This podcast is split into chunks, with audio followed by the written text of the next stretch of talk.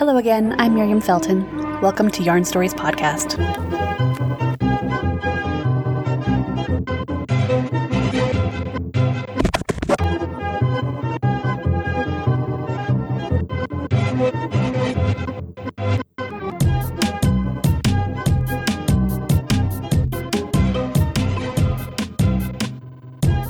Hey, everybody. Today's guest is Shannon Welsh, co founder of Fiber Revolution. Fiber Revolution's mission is to bring flax and linen production back to the state of Oregon and really the world, uh, but specifically the US. we'll talk a little today about what happened to the industry there and what challenges Shannon and Angela face trying to bring it back. In this episode, you'll hear me wax poetic about linen, but let me just tell you, I could go on and on and on, much longer than I actually do in the episode. Humankind's history with linen is long and intertwining. Ancient civilizations were built on it, and it's the earliest textile crop for which we have evidence. Its use predates human history. That kind of tie to our history itself makes me feel a little magical using linen, but on top of that, the fiber itself is pretty great. I hope by the end of this episode, you'll love linen as much as I do.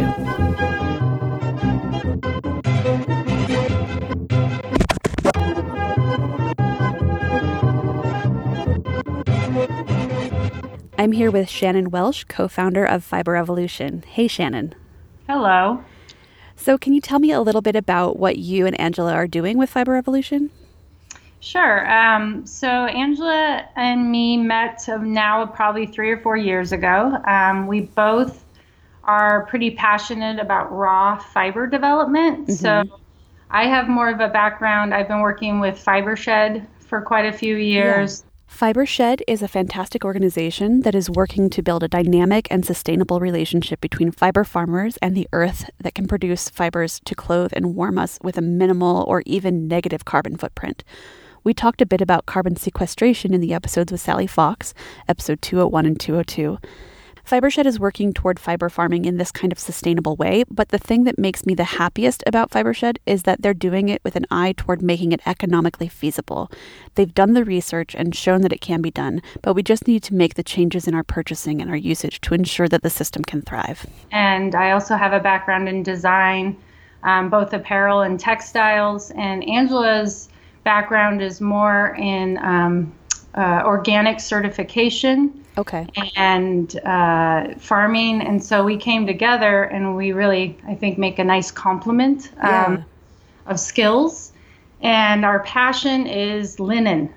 We've become very passionate about linen uh, for many reasons. Um, and we've spent the last three years really doing mostly trial uh, research yeah. to see all the things that go into it um, the variety trials. Um, we've looked at dry farming versus irrigation. Um, we've tried in different trials throughout our region um, with different soil types, different climate patterns, um, just to really start reinvigorating how it's grown well and focused on the agronomic practices of it. Yeah. Agronomics is a branch of agricultural science that focuses on how crops feed off of the soil that they grow in and how enhancing the soil can increase crop yield without having to just plant more crops. So that's what a lot of our focus has been. But parallel to that, we've been traveling internationally where um, kind of the linen centers are in the world Belgium, Belgium, like France, yeah. Netherlands, um, and Ireland. We yeah. time there. And we're really in a big push to get to a scutching mill. Uh, we'll talk a little more yeah. about what that process is. Exactly. we um, we want to get to a mill in our region that could process the fiber from the fields into a usable form to get it to the market. Yeah. And right now, there's nowhere in North America to process long line yes. fiber for linen. Yeah. Um, we have, there's lots of groups um, around North America trying to get it going, and we've been working with those groups. But right now, there is just no options for that. Yeah. And so that's really the biggest hurdle we have right now is um, people want to grow it. We can grow it. We've proven we can grow it well here, um, but there is no equipment. Yeah. Well, I, I imagine that at one point there was equipment and it's gone the way of most of the U.S. textile production. Absolutely. Yep, exactly. definitely. There was um, at one point in our history we had over 14 processing mills just in Oregon. Wow. So it's um, it's kind of been mind boggling to realize it's really all gone. Yeah. we've dug and dug and we found little bits here and there, but um, yeah, it's really gone. Yes. So we'll swing back to the history, but can you walk us through the process of turning what's essentially a stiff grass into a flowy and dynamic fabric? Sure. So flax is a fiber flax grows within 100 days, so it's a quick crop. Oh, that is really fast, yeah. Which makes it a nice rotational crop because mm-hmm. you get it out of your field. Then once it's it hits the stage we're looking for, we uh, pull it. Flax is pulled, and that that preserves the fiber quality. Yeah, all the way from the root. Like it's it's literally like pulled up rather than being right. cut down like wheat. Yeah, exactly. So it's pulled from the root, which leaves a completely clean field, which is great yeah. for this crop. And it also, on top of preserving the the fiber um, length and the fiber quality, it is part of the next process, which is called retting, yeah. which is R E T T I N G, and it means to rot. Yep. Um, it's kind of fascinating. It is, and we've been uh, field retting. That's um, okay. so in the field, you just like lay it down and let it start to decay. Right. So we pull it, and then we've been doing everything by hand. But mm. in an ideal situation, um, machines would come through, pull it, and then they lay it in windrows on the ground. Yeah. So it's laid out flat, and you it lays there um, on each side for about three to six weeks, okay. give or, t- or actually that would be total. Um, three to six weeks, but you turn it in the middle yeah. of that cycle so that both sides are kind of exposed to sun and. Um, and is it, the the timing dependent on the weather? Yes. Okay. Exactly, and it's kind it's dependent on moisture. Yeah. The, you don't want a ton of moisture, but you want but enough, you enough. morning dew and the yeah. Yeah. Um, to kind of get that process going. So is it using the natural like moisture cycle of of you know the climate? So like dew and and then um, you know sunshine because the sunshine getting the dew wet or getting it warm would help break it down as well. Absolutely. So it's it's using the natural climate cycle Exactly. Yes, and it's using all the. Um, basically, what you're doing is you're breaking down all the pectins and all the stuff that's holding the, fiber together. The stalk, yeah. and so it's releasing those and loosening the fiber so it can be, you know, pulled from the center is called the shive, mm-hmm. and um, and so it's pulled away from that part, the woody center Okay. Um, so that's the retting process. Once it's been retted, you let it dry. You don't want to store it ever wet. No, it'll keep falling apart. it'll, it will mold. Um, you want the right amount of, of exactly, disintegration. Exactly. Um, and then it's baled, and then it can be stored for quite a while. Yeah. Because as long as it's dry, it's not going to decay. It just is dried, you know, fiber that could sit there until you're ready to process it. Right. And we found um, in other regions around the world, they actually let it sit for about a year to mm. kind of cure it. And that's where they think, you know, the fiber quality improves a little bit. Cool. Um, so we've been storing ours, and that's kind of where we're at because it's all done by hand right now. Yeah. Uh, well, and until you find the the milling equipment to be able to do it, you know, or find you know somebody who can right. do it, then it's process. Yeah. it's a slow go. it's a good thing that you're storing it, but also a forced thing. right. Um, and then beyond that, there's a pretty basic process. When you process it, it's uh, you break it. So you're basically breaking that woody kind of center. Mm-hmm. Um, you break that, and the fiber will come away from it. Okay. Also, all the waste will move away. And then it's called a process called scutch. Um, S C U T C H. Okay. And scutching is the um, basically the mill we want to get is a scutch mill. Okay. And it um, processes the fiber. It sh- basically these paddles go in a circle and kind of whack the fiber mm-hmm. and remove all the other particles away from the fiber.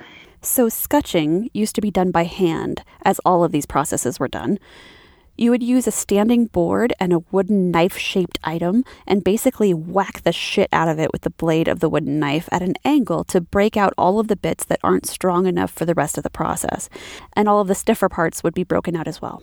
And then after that, it's put through a process called hackling, which is basically combing, combing. Yeah. and straightening, aligning the fibers and that is where we would like to get to um, at this point. Yeah. Because then it can be spun, woven past that. Yeah. Um, it can get to the markets. Um, also, um, biocomposite markets, different markets are using these types of fibers. Yeah. Biocomposites are materials that are formed with natural fibers and a polymer resin that can be either natural or man made. If it's natural, the finished product can be biodegraded, which is fantastic. So, for instance, you could take the fibrous parts of bamboo, which is actually a fast growing grass, not a tree, and put them together with a resin that can be molded into whatever shape you need it to be. So, biocomposites can replace plastics in really fantastic ways. For instance, you could make roofing tiles or pallets for shipping or decking that has less impact on forestation because it uses bamboo, which can be harvested and replanted at a much quicker rate. And it will also hold up to the elements because the fibers within the resin make it much stronger than the resin alone. We'll swing back to biocomposites later with some more examples of what they're being used for. Yeah, that's the basic kind of process of how it works. Cool. So you mentioned crop rotation. Is it a positive like like a like a cover crop for a field? Does it help the soil regenerate in any way? Is like or is it just not damaging and it will hold the soil in place so it doesn't erode? It's actually it's a great uh, rotational crop. That's um, awesome. It does combat a lot of weeds. It's uh-huh. good um, grass seed. We have a lot of grass seed in our area. Mm-hmm. We're the, I think, the grass seed capital of the world. Um, those farms are looking for rotation crops, yeah. and flax is a great one to add in because it breaks some of those disease cycles. That's uh, great. And it also, we've been rotating it with some other farms that were doing vegetable crops after and they were psyched because the fields were so clean. Yeah, that makes sense. pull it, and yeah. it's it doesn't. We are growing organically, mm-hmm. so it doesn't need herbicides, and yeah. we're not doing any of those things, and it's been growing wonderfully. So, so um, it's encouraging. Yeah. My um, my understanding was that it's usually been grown in swampy areas. Is that just to assist with retting? So like growing it in swampy areas means you've got enough moisture there you could like lay it down, you know, closer to the water or does it really need a high water table? I don't know if it's necessarily swampy, but you do need you need moisture. You okay. need moisture. We and we've been kind of uh, changing, not changing, but we've been looking at when to grow um, yeah. here in Oregon. One thing historically, it was a spring planted crop mostly okay. here.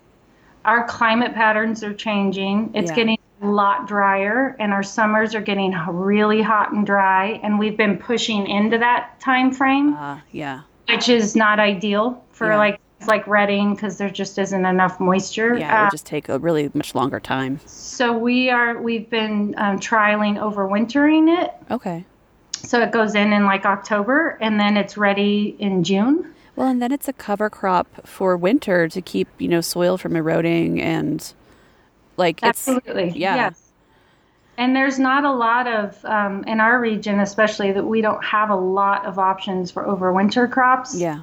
Um, so we're leaning more towards doing that to mm-hmm. avoid pushing into that super hot, dry time of year. Does um, does the heat affect the quality of the fiber? Yes, okay. it doesn't. Flax, um, it's pretty resilient. It it I I've seen it get through crazy cold winters. Yeah. but it does not like extremes. It doesn't like okay. extreme heat. Um, it does affect the quality when we're pushing, and and then also um, in our mind, if we could have it retting, you know, in June, July, and get it out of the field before it gets really hot in. August, um, that would be ideal. So we've been playing with timing and what would make you know the most sense for what the climate pattern is doing right now yeah that makes sense so um, it seems like Oregon is kind of a perfect place for it because you're talking about, you know, that it can't have too high of ex- too high of extremes, and I live in a place that is all extremes. it's right. entirely extremes. So, um, what is the history of linen production in Oregon? When did it start, and what happened? Um, so we have a very long history of linen production, and uh, I've it was definitely here during the pioneer times. Mm-hmm. Um, Lewis and Clark write about it, and they also write about seeing native tribes here yeah. uh, using uh, wild flax uh, to make baskets and for fishing. Cool. So it's been here a long time. Um, so longer than than colonial history. that's been kind of argued. There are people that are like, no, it came over with the pioneers, and then there's been arguments where it was here before that. Um, well, if um, Lewis and Clark have, you know, have like recollections exactly. of it, then it's and it may not be the same type of. Oh no, know, but it's something similar. Exactly. Yeah. Exactly. Um, but it makes sense that it grows so easily here. Um, yeah. So it was around forever, and then the height of it in the 50s. In the mid 40s and 50s, we had about 18,000 acres of fiber flax growing. Mm-hmm. We had over 14 processing facilities in the state of Oregon. And we were on the map as kind of a world leader for um, North America. Wow. For linen yeah. production. Um, so it was a huge part of our history. And uh, that's why there's a lot of people would like to see it return. Yeah. Well, and it's not that long ago. It's just, you know, all of the all of the push toward industrialization and, you know, away from small businesses sounds like it kind of screwed it. Yes, and there was definitely a combo of the end of World War II because a lot of it was yeah. being grown and processed for war efforts, and when yeah. that went away, um, that you know the funding and the infrastructure went away there. Yeah. Um, and then everything turned to like you know technology. Let's make yeah. you know nylon. Let's make microfibers. Yeah, and so people started replacing. You know, the fishing industry was replacing. You know, nylon yeah. for hemp and flax fibers and things like that. So, yeah. and it didn't just happen to Oregon; it happened all over the world. Oh yeah. So, um, yeah. I'm surprised that that the industries in Belgium and uh, France and you know Ireland have even survived. And when we were in Ireland, they are also um, there's no really any linen growing in Ireland now. Uh, are they just processing it? Um, they are weaving it mostly. Oh, I see. They don't have they they over the years, just like us, they um, the scutching mills went away, mm-hmm. and then the spinning went away um, I think early 2000s. And so now they do weave um, some of the, you know, yeah. there's a weaving there. As the um, Belfast but, linen, like, because that yeah, was a whole industry. Exactly. So just said, so they're selling, they're selling linens, they're exporting linens rather than linen. Right, and yeah. they're, um, but they're in a big push to start growing and getting it back too. So that would be great. Um, it's an interesting. I think we were surprised when we traveled um, yeah, we were just surprised how it's kind of it's disappeared in other areas that are just you know Irish linen. Yeah. Everyone knows Irish linen, right? so we were like, "What do you mean it's not growing?" That's just downright disappointing because I love linen. I think linen's magic. I, we do too. I love that it's always it's like it's always changing. It's a dy- it's super dynamic. You know, every time you wash it, it gets softer, and like it's I don't know, for me it's a little meditative. It's sort of like an acceptance of of things as they are because you could iron the shit out of your linen or you could starch it to make it, you know, perfectly you know, smooth, but I really like the natural crinkle in linen. Oh, we love hearing that cuz so uh, so the biggest thing I get from people is, "Oh, linen it wrinkles." Like that's like the oh, I don't like linen it wrinkles and that just means that you don't have to worry about like looking pristine. Like, we have to create a campaign that's about the wrinkle. I love the wrinkles. I love the like because I love the the natural uh, landscape that it makes. I yep. love the the shadow play. Absolutely. Of of having natural linen. It's just ugh, I love it. And the sheen and mm-hmm. the there's just so many qualities. No, it's it's very uh yeah, it's a magical fiber for sure. Yeah. So there are different strains of flax, uh, one's for seeds or oil, uh, and one's for fiber. Did you need to do any hybridizing to find the right strain for your locale?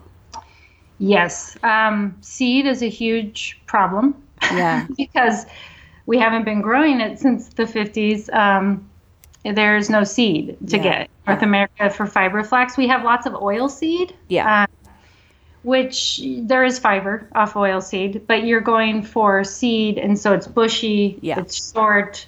it's um, going to be a less fine you- fiber, less length. Exactly. Yeah. It's it's more appropriate for blending with other things or That makes sense. making like a rope or twine, but it wouldn't be great for you know Mm-hmm. Next long line. No.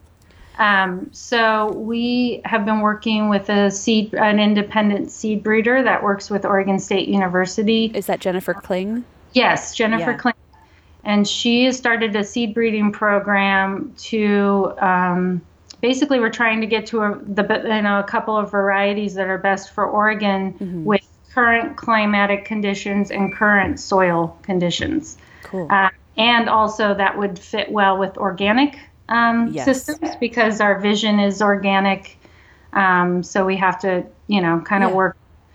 Well, so, and it seems like you yeah. know if you're gonna if you're gonna go through all the trouble of bringing back a you know natural fiber to production to Oregon, why would you do it in a way that it's dependent on on pesticides or herbicides or anything like that? Like it sounds like linen itself is a great uh, you know sustainable product. Why would you try to make it not sustainable? Right. And also, I mean, it's we have so many skilled organic farmers in Oregon yeah. um, that it's flax is not a hard crop to grow. Like it's really pretty. It's a pretty basic crop. You know, it's not super. Um, so it, it fits well. You know. Well, it's not labor intensive in the way that like wheat is, where you have to like to process it. yeah, yeah. The processing is labor intensive, but growing it is not labor intensive. No, intensive. it's not. No. And if you have the appropriate machinery for harvesting, it's not. It's not a complicated. Yeah. Right. Well, and I imagine, yeah, it's got to be special machinery because it has to be pulled up by the roots instead of being There's cut no down. other plant that is pulled with the same sort of machinery. Yeah. So that's, um, yeah, that's why we don't have them here. Yeah. Um, I think over time, there's a lot of interest and uh, throughout the U.S. and throughout North America around fiber flax, and we can envision those machines being made here. Yeah. You know, that's not impossible, but right now, yeah, it's really we'd have to import to get it going. Yeah. So we get it, you know. So we've talked a little bit about the sustainability of linen. How else are you working towards sustainability with this project? So yeah, we mentioned the organic system, and but um, one other way we've worked a lot is, um, in my mind, for sustainability, we are also looking at zero waste. Yeah. Uh, and on top of organic systems and how we're treating our agronomics, but the entire flax fiber flax plant has a market. Yeah. Every part of it. So the mill we envision, um, and we actually have plans for, um, it would take every part of that plant and feed it into a market. So there is That's no great. waste. Everything is used down to the dust, like everything. So how is how are all the different parts like the Woody Center? How specifically the Woody Center? How is that Yeah, used? so the Woody Center, things like that, they're using that a lot in um, different forestry systems. Use it to uh, for erosion control. Okay. Uh, there's lots of ways to use the woody shive for dairies, for different ways of kind of absorbing or um, I'm losing my uh, word here. Um, composting. oh yeah, yeah. Okay. So like, like to speed those things up. well, because it's already partially decomposed, right? So it would be Right. like jump starting a composting pile.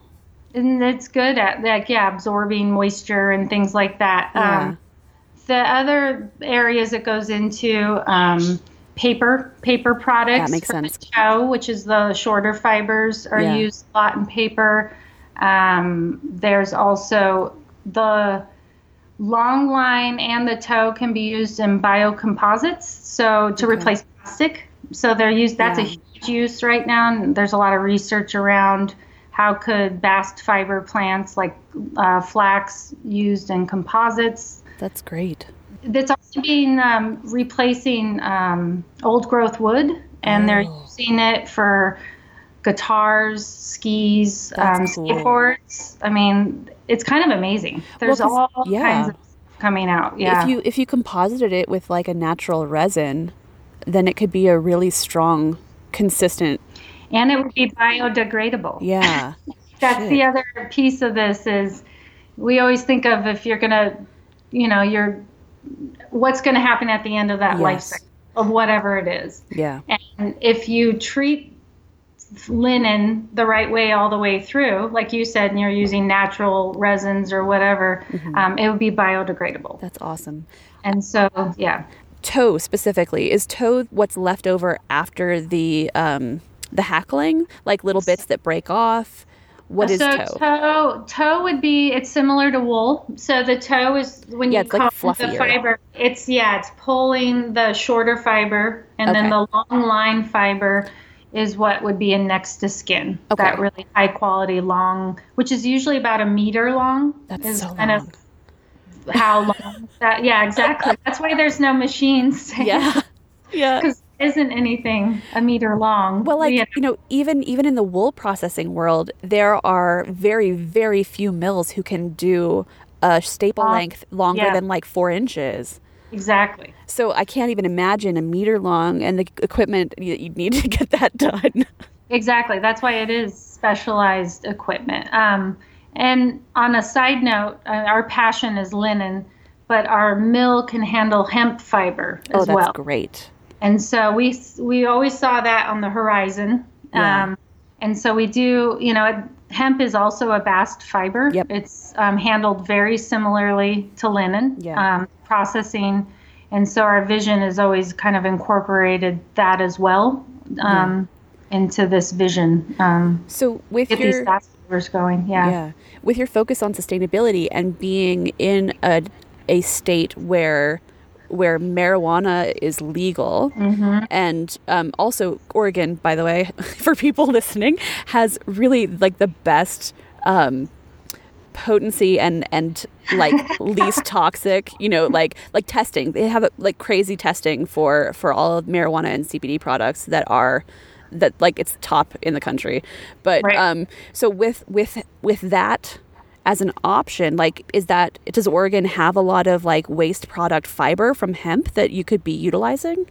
That's a great question. Yes. Yes. The answer is yes. Um, we are looking a lot into that right now because uh, the vision for our mill could handle some of those waste products. Uh, that would be amazing.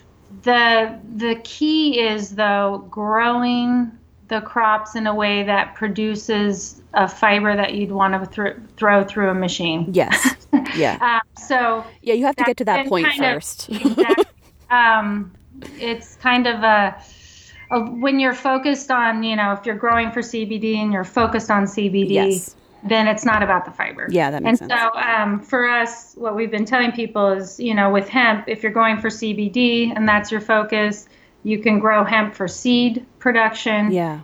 You can grow hemp just for fiber. Yeah. Um, we're not doing that yet in yeah. the U.S. I think that's one thing at a time. And, exactly. but I, we see that coming because there is so much excitement, yeah. you know, about it. Um, and so, so for us, yes, we could handle some of the waste, but it would depend on what that waste specifically. Yeah, exactly what the waste looked like because it is. Yeah, hemp has a lot more um, unlike linen, it has more of a sticky, a sticky substance. Okay. That's because it's a it's a hardy plant. Yeah, it is. you know, and it's it can be three times as long. The fiber can be three times as long as the linen. Like oh wow, really long. Um, we're not really going like that's not what's happening with yeah. hemp now because that's not the focus. But it, there is a possibility to get to long line hemp, which would be a very different, you know. Yeah.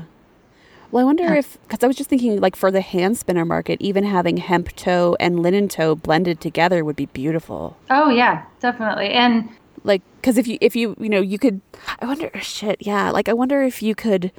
If you could like fund the operation, sorry, I'm in business mode. Um, I wonder if you could fund like the the mill setup by selling to hand spinners. Well, and there we're we, we're sitting around in the state of Oregon all talking like, how can we? Yeah, exactly. Um, there's because there is so many people who want to get their hands on Yeah. linen that's Well, from the US, yeah. That's, you know, and we every day we get calls from people, and yeah, we it's it's going. One thing I really try to tell people is, you know, it's one of those things we're going to have to support Yeah. all along the way because it's going to take quite a while Yeah. Yeah. for us to get to a point where and for us we want other regions getting mills we can't be the only mill like that's Yeah. not going to get fiber out to the markets um, so there are other groups throughout the us that are working um, on this as well so it's That's exciting. Just- That's really exciting that's how you create a supply chain Yeah. you can't have just one mill in one place Yeah, you know? well, because then you know, like if something floods, then you're screwed. Like the whole Exactly. industry goes under.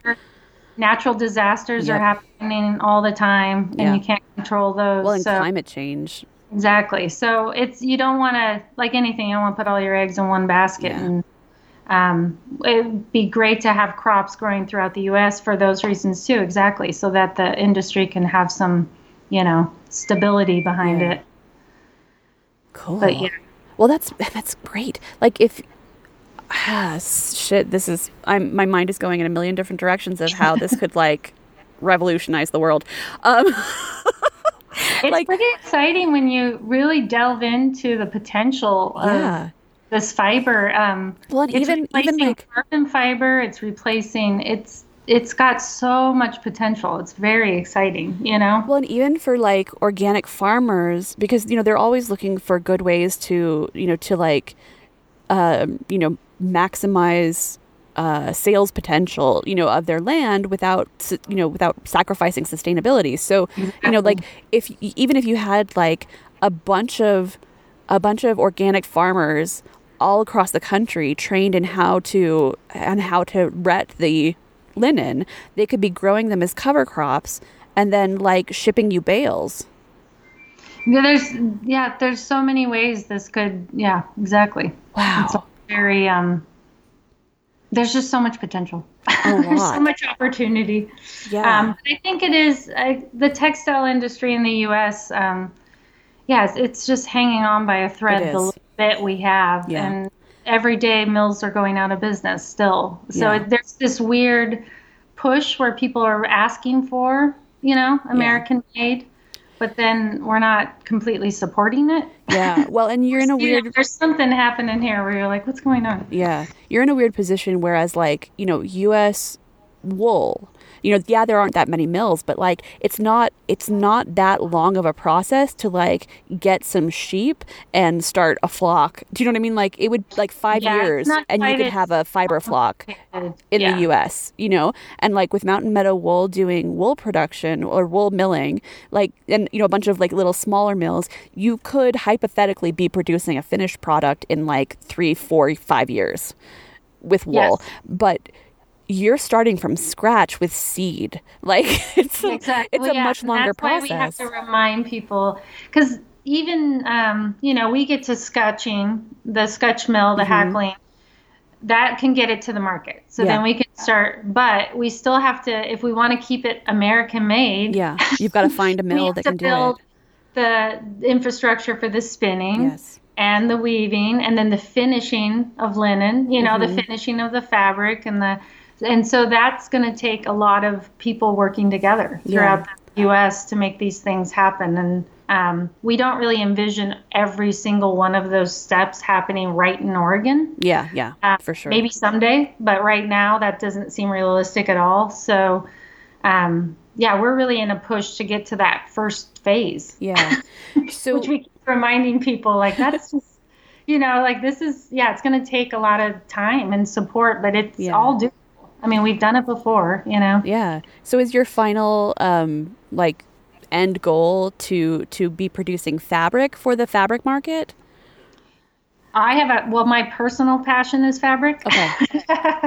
but um we'd like to our i kind of where we're at with it is if we could get it where we can get the fiber to market we would probably partner up with um, even if it's international for a while uh, partner up with those who have been spinning for Yeah. hundreds of years uh, linen and then be working on the infrastructure here. Yeah. But uh, our goal is as soon as we have fiber that can get to market, we want to get it to the market. Yeah. I mean, that's because you know, like there's it's not really specialized equipment to weave linen fabric. Um, so like you could bring the weaving part back to the U.S. once you've had the fiber produced. You know, right. And the spinning, I mean, we envision there are spinning mills here that. That have, convert, have yeah. expressed interest like well maybe we could work together and get the infrastructure for Yeah. you know bast fibers going it's just all going to take you know time and kind of support Yeah. and capital and you know um, but i think it, it's all very doable Yeah. i mean there's, there's a and we also have to train um, a workforce Yeah. to do this Yeah, that's that's the other big piece is there's nowhere to pull someone to go work in a mill for linen Yeah. that knows you're going to have to train everyone. So um, we've built relationships with people in Belgium and um, that that are willing to come over and train. And yeah, so there's lots of lots of spokes to the wheel. yeah. Um, have you guys considered doing like a Kickstarter? We did an Indiegogo campaign to raise some money for um, harvesting equipment. Okay. Um, it went pretty well. I mean, we got a lot of uh, we got a lot of support, and we had a lot of backers. Yeah. Uh, we didn't raise quite enough to get you know the equipment we envisioned, but Yeah. it did um, prove to us that there was a lot of support out there for Yeah. what we're doing. Um, and yeah, so we're we're uh, right now we definitely are really focused on funding, like Yeah. how we got to get to the scutching mill, Yeah. basically. So that's been a lot of our focus this year, um, getting those things figured out. And I think I think there's a good chance that'll it's all going to come together. That's you know, great. Is there any way that listeners could help? we get that question a lot. Um, at this point, I mean, my one thing is support natural fibers. Yeah. I think that's one great way to help on your own. Like Yeah. be kind of a supporter. Uh, put your money down on things that are, you know, being produced with the right practices. That's a great way to start supporting the market. Um, we're trying to also let people know there is a market. That's the other thing for funding and capital is well, it's not growing. So there isn't, you know, well, it's that chicken and egg. Yeah. like, not growing, but we know there's a market. We know people, we, we know designers want it, brands want it. Yeah. Um, so we've been kind of saying, let people know you want linen, you know, like let the public know there is a market for Yeah. it. Well, un- unwittingly, so I'm I'm in the midst of Me Made May, um, you know, wearing wearing handmade clothing every day. Yeah. Um, and I am wearing a linen cotton blend on my pants, and I'm wearing a linen jersey tank top. So there you go. So I just basically I wear you know like I wear linen all summer long. Yep, I me too, and I um, I it's it's the best fabric in the summer. It really is. It's wonderful. Uh, do you know anything about using kudzu for fiber? I don't. I'm familiar with the vine. It's a vine, Yeah. and and it's yeah, rampant. No, it's because of the American South. It's like it's a shit. What's it called? Um, invasive species right, right. in the right, in the U.S. South, and it's crazy.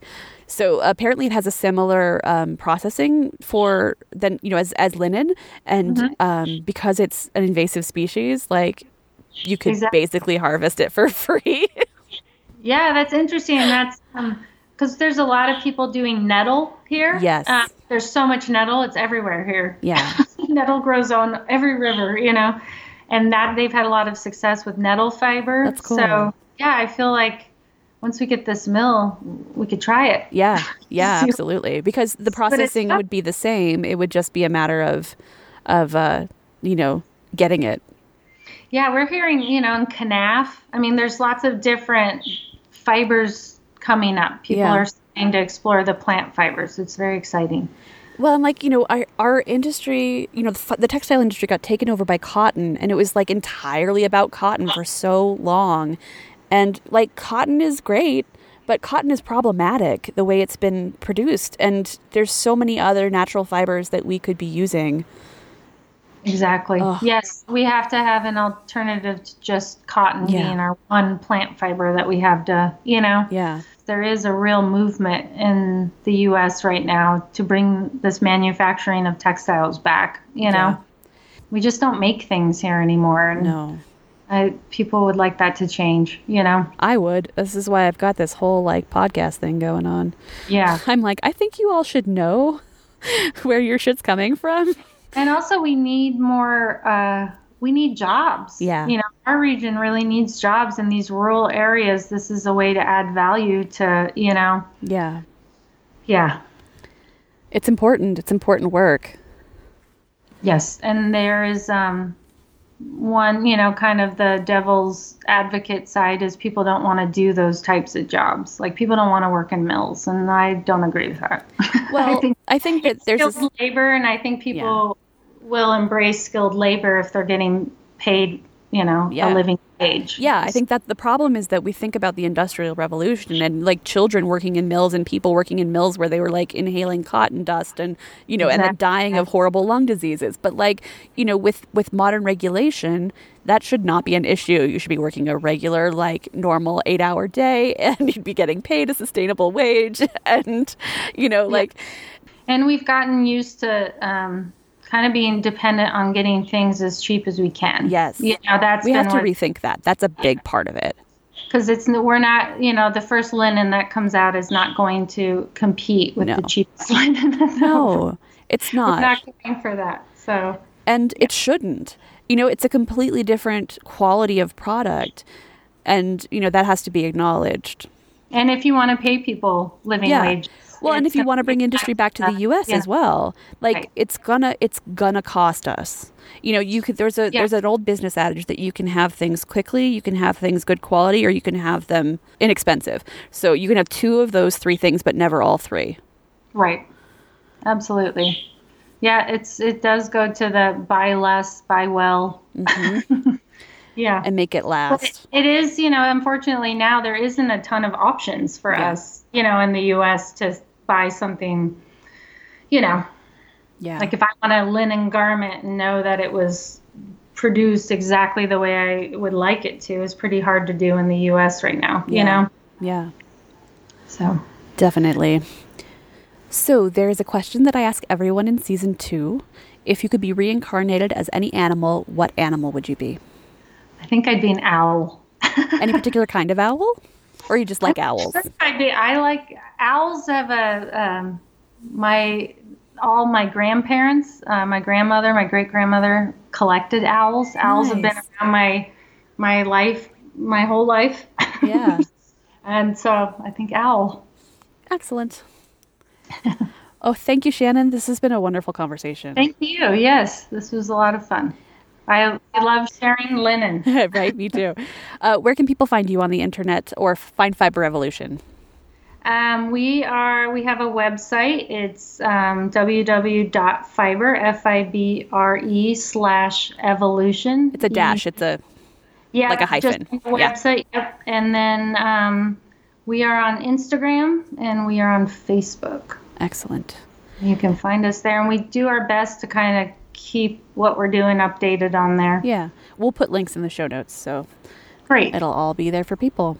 Thank yes. you again. Thank you so much. I Thank wish you so much luck in all of this whole process because I really want this to happen.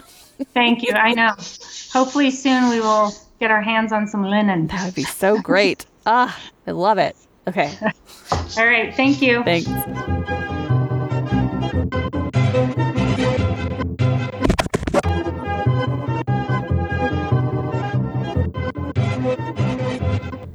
Y'all, please do check out Fiber Evolution.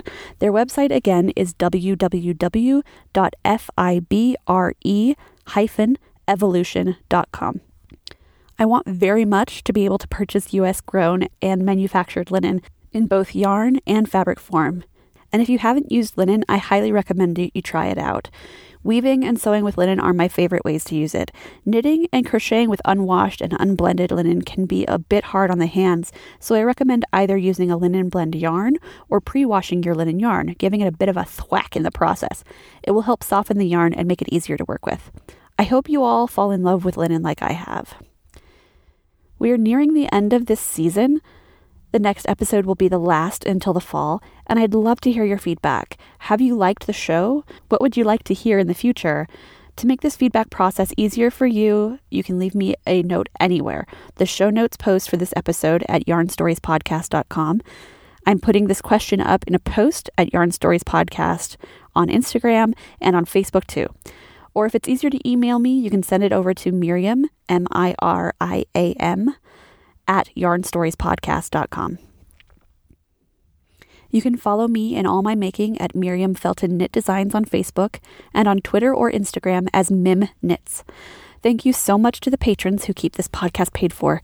You can join the Patreon at patreon.com slash Miriam Felton. And if you want between season bonus content, you should definitely join the Patreon. That's where all of that goes. And patronage starts at $1 a month.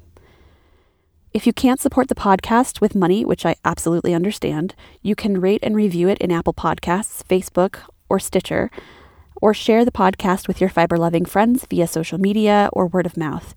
If you want to send me money but can't do a recurring monthly thing, you can buy me a coffee at ko-fi.com slash Miriam Felton. You can follow the podcast itself on social media via Facebook. Search for Yarn Stories Podcast with no space between yarn and stories. Twitter at Yarn Stories Pod or Instagram at Yarn Stories Podcast.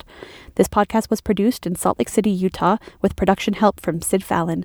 Music is by the ever elusive Breakmaster Cylinder.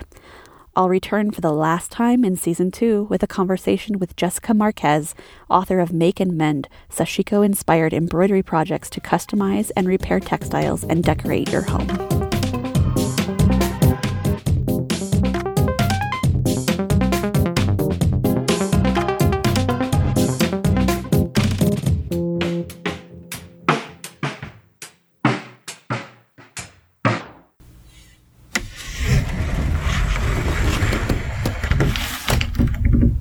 Hey, babe.